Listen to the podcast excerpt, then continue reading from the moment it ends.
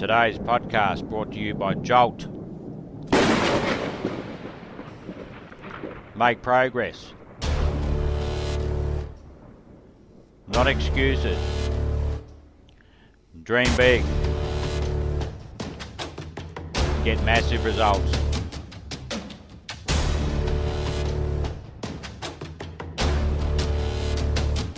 I think of Mahatma Gandhi, one of my heroes.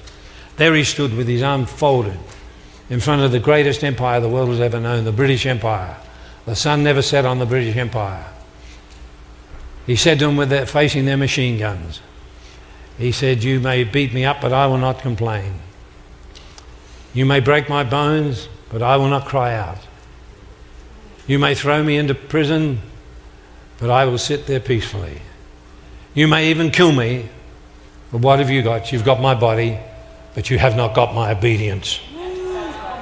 That's willpower. The will has a character compass with ultimate boundaries. How about your willpower? You see, the difference between a successful person and a failure is not the lack of knowledge, it's a lack of the will. When you're standing alone with your willpower, you don't have to wait for someone to catch up. Willpower. 14. The Christian Code of Conduct.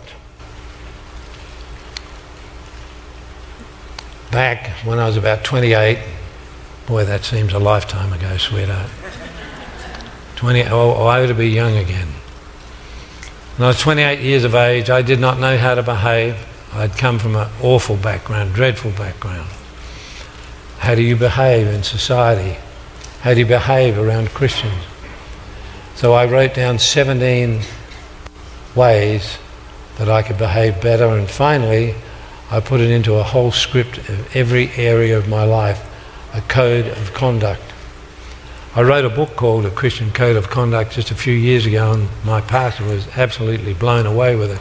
We have churches that buy, buy them just to distribute them to the, uh, the whole church how to be a grandfather, how to be a father, how to be a husband, how I'm going to behave with my staff, how am I going to behave with my competitors, how am I'm going to behave in my nation. You need to have a code of conduct.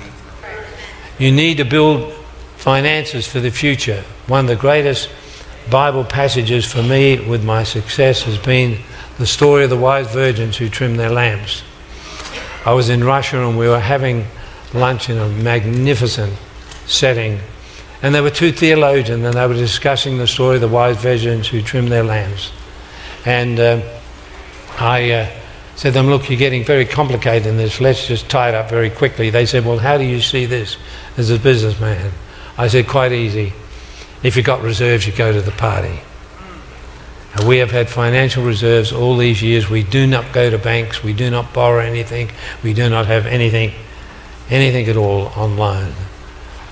Create a Christian code of conduct for your life and stick with it. And finally, the power of choice. You know, you have a great choice tonight. God has never riveted the mind of man. Your present situation declares your courage. Your future demonstrates your vision. Your past established your character. And your final exit is going to be the gift of your heritage.